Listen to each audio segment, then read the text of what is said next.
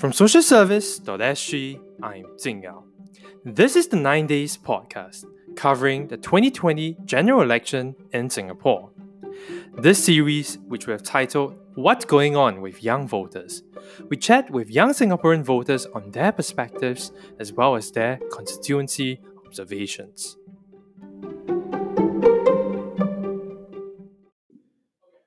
This will be the second time 28 year old Klinsen Soh will vote in Holland Bukit Timah GRC, which saw one of the fiercest oratorical competition between the People's Action Party and the Singapore Democratic Party in 2015.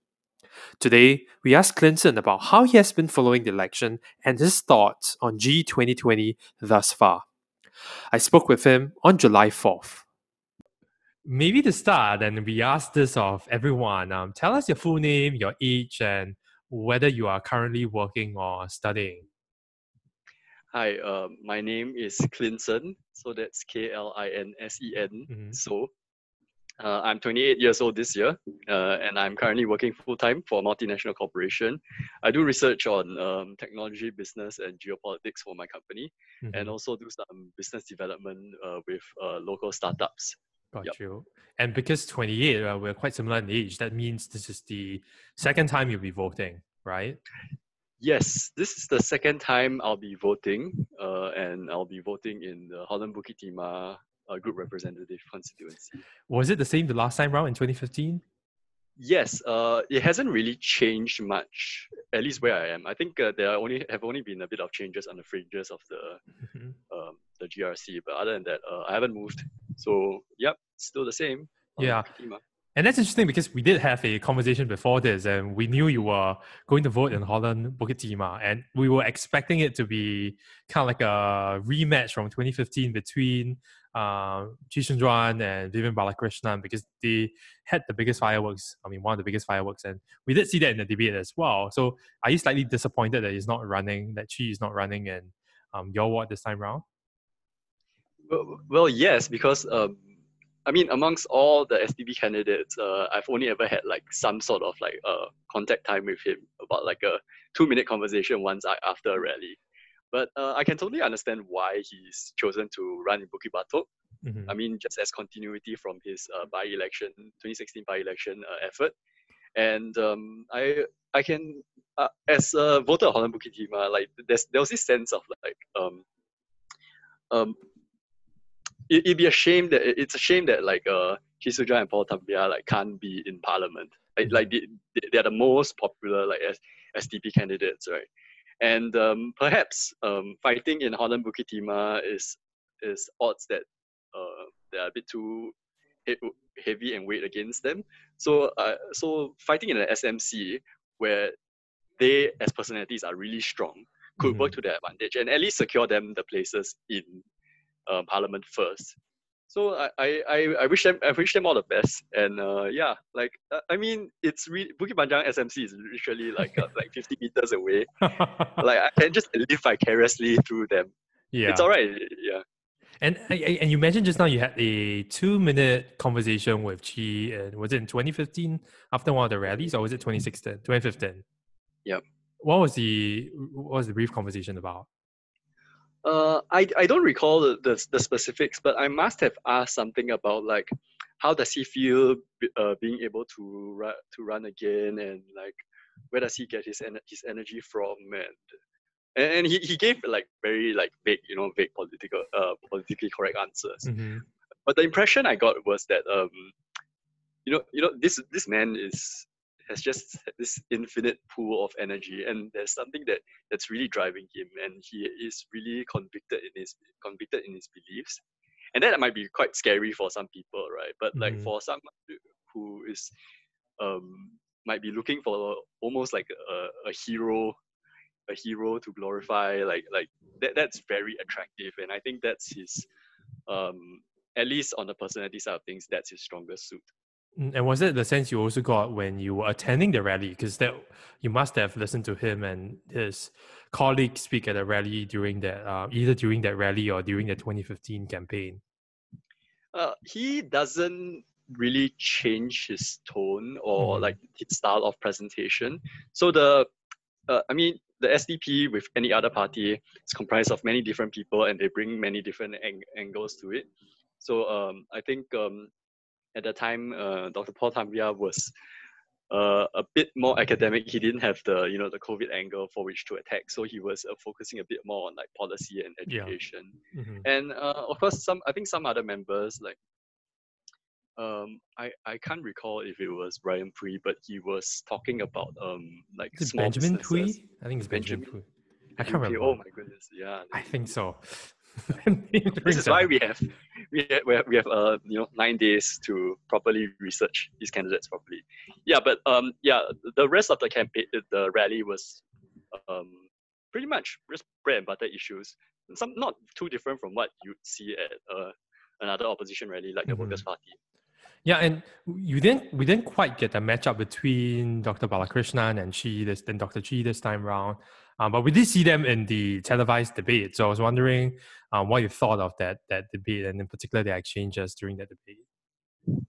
Oh, I so unfortunately I didn't watch the debate in its entirety because I was busy that night. But from the the, the gist of, of the articles that I've been reading, um, uh, Dr. Chee chose to um, at, uh, attack uh, uh, Dr. Balakrishnan, especially on the that 10 million, 10 million uh, population deba- debacle Mhm. and um, and uh, Dr. Balakrishnan had to deny that deny that uh, there was such a, policy proposal go, going on, and that was the, the, the main highlight of the thing. Correct me if I'm wrong. Mhm. Whereas uh, uh, on the other side of the table, it was more of um, um, you know. Uh, Workers' Party's uh, Je- Jamus Lim talking about the principles of uh, denying the blank, the blank check and stuff like that Yeah. but uh, I, but uh, it seems quite kind of uh, ob- obvious that uh, Dr. Chee would use that public platform to um, attack the PAP because 10 million is quite a scary thought, I think, for most people. Like Mhm. uh, uh, quite a few of the problems that we've had um, involve like kind of like overcrowding and overpopulation. For example, like um, like I think in 2011, like transport, the transport system not working well Yeah. um, was one of the main issues that the PAP lost so much share. And why isn't the transport system working well? Because like there's just too many passengers. lah. Yeah. And in, in saying that, what, as a voter for yourself, at the national level, maybe, what issues matter most to you? Or what, a few, one or two issues that matter most to you at the national level when you are deciding whether you want to, how you want to cast your vote? Okay, like I have quite a few issues on my plate, and uh, most of which are not being addressed this election. Yeah. As far as I know, anyway. But um, uh, I think one would be uh, education. Um, so I, I believe that we need to create a new metrics for uh, school success. I think MOE has been uh, introducing new policies like removing class positions and or not having exams at a certain at a certain grade. But I, I don't think that solves the fundamental issue of um, people wanting to have good grades as a means for educational advancement. Mhm. So so I I, I feel that um, we should remove that as a factor as a factor. Uh, I think the SDP had a had a proposal to change secondary school admissions based on geographical proximity, which is what we do for primary schools anyway, right? Mhm. Yeah, and um, I'm not sure how people would react, like whether the idea is easy to stomach, but um, it's pretty much in line with what a lot of developed countries are already doing, I guess.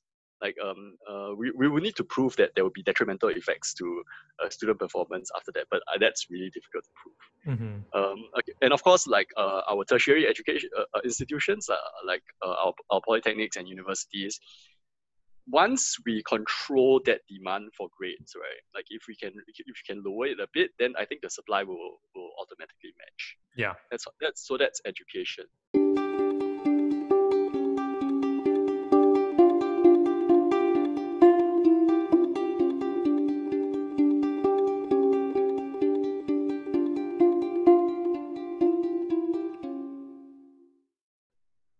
Another thing is uh, housing. Like uh, personally, I've questioned always questioned the whole need for uh, HDB to be like the core asset of the citizen. So Mhm. I, I'm very drawn to parties who are for reducing the cost of housing. I believe the Workers' Party and SDP are, are, are, are tackling that as, a, as an issue, mostly because also because that the of the whole 99 year lease conversation, right? Yeah. And the fact that um, uh, the cost of HDB now uh, relative to income is much higher than it was in the 80s. So for people like you and me, if you if you wanted to buy buy HDB, we would have to put in kind of like um, a, more more money, more of our assets, and that kind of and we have to so the effects of depreciation uh, are much heavier on us. Mm-hmm. Uh, are much heavier on us. So um, I, I actually had the the the privilege of like sitting with the CEO of HDB once at a at the conference. Wait, hold on. Was and, it a private session she, or was it like a public session? Uh, it was a it was a public uh, okay. conference. Um, I think it was geopolitics. I think it was the ICS. Um, it was some ICS forum. Sure. Yeah, but but she did she did give like very good explanations as to how the pricing of HDB comes about. It, it has to do with uh, you know um, com- it's a combination of land prices, um, material material prices, and then like benchmarking to the market. Yeah. Which is a bit weird because like um, HDB with we controlling so much of the supply is to some de- definitely to some degree a price setter. Mm-hmm. Pri- price setter. So so yeah, um, I'm not really sure if um, we should continue to assume that um, that's the way to go. That the HD, that everyone needs to buy HDB flat to keep them grounded in Singapore.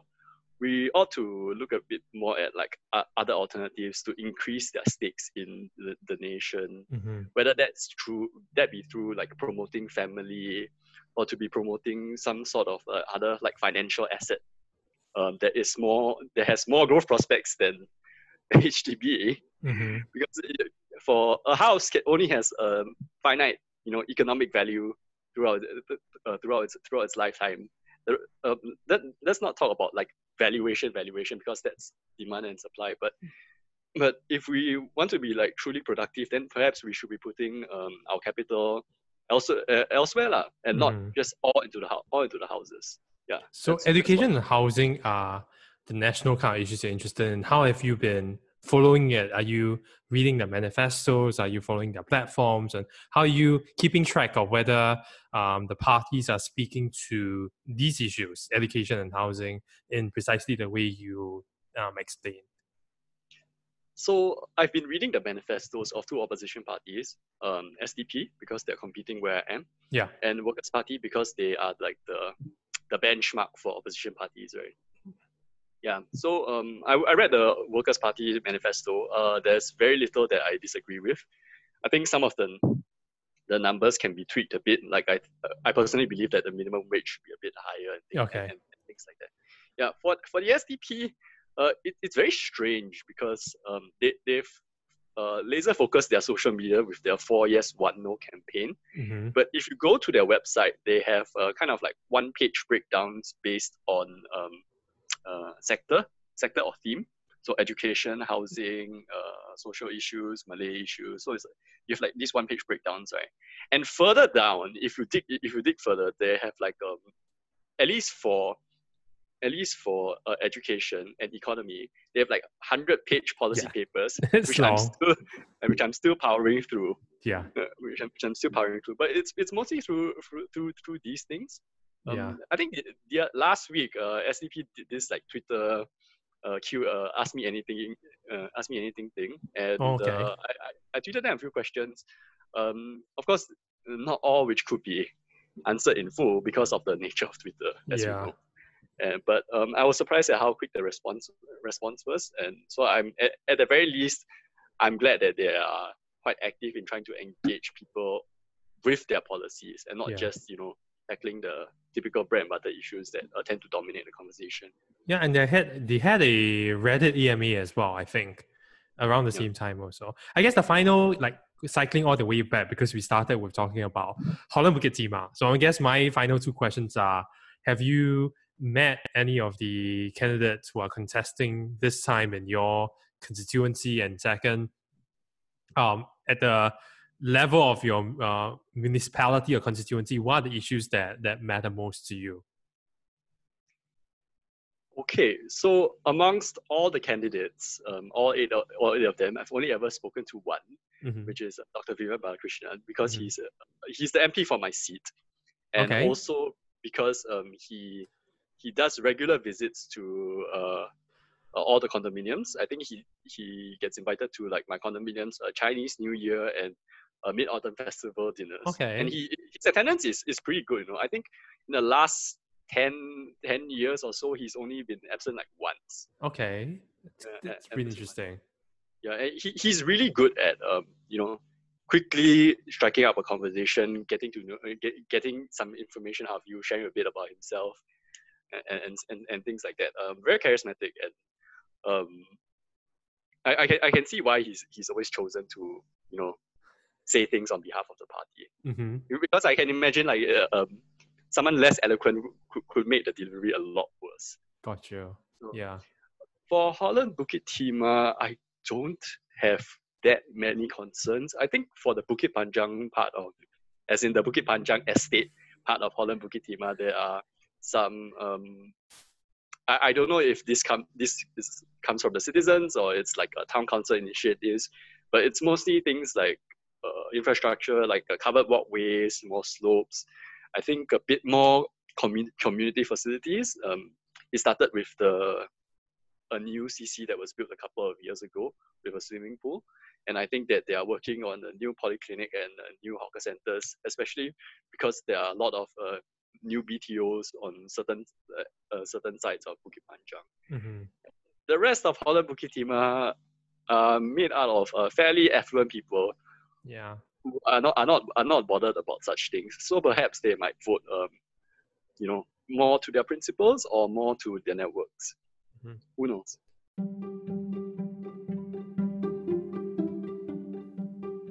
And that's it for this episode. Be sure to check out socialservice.sg for more content, and you can subscribe to our newsletter at tinyletter.com slash socialservicesg. That's tinyletter.com slash social service SG. Thank you very much, and see you soon.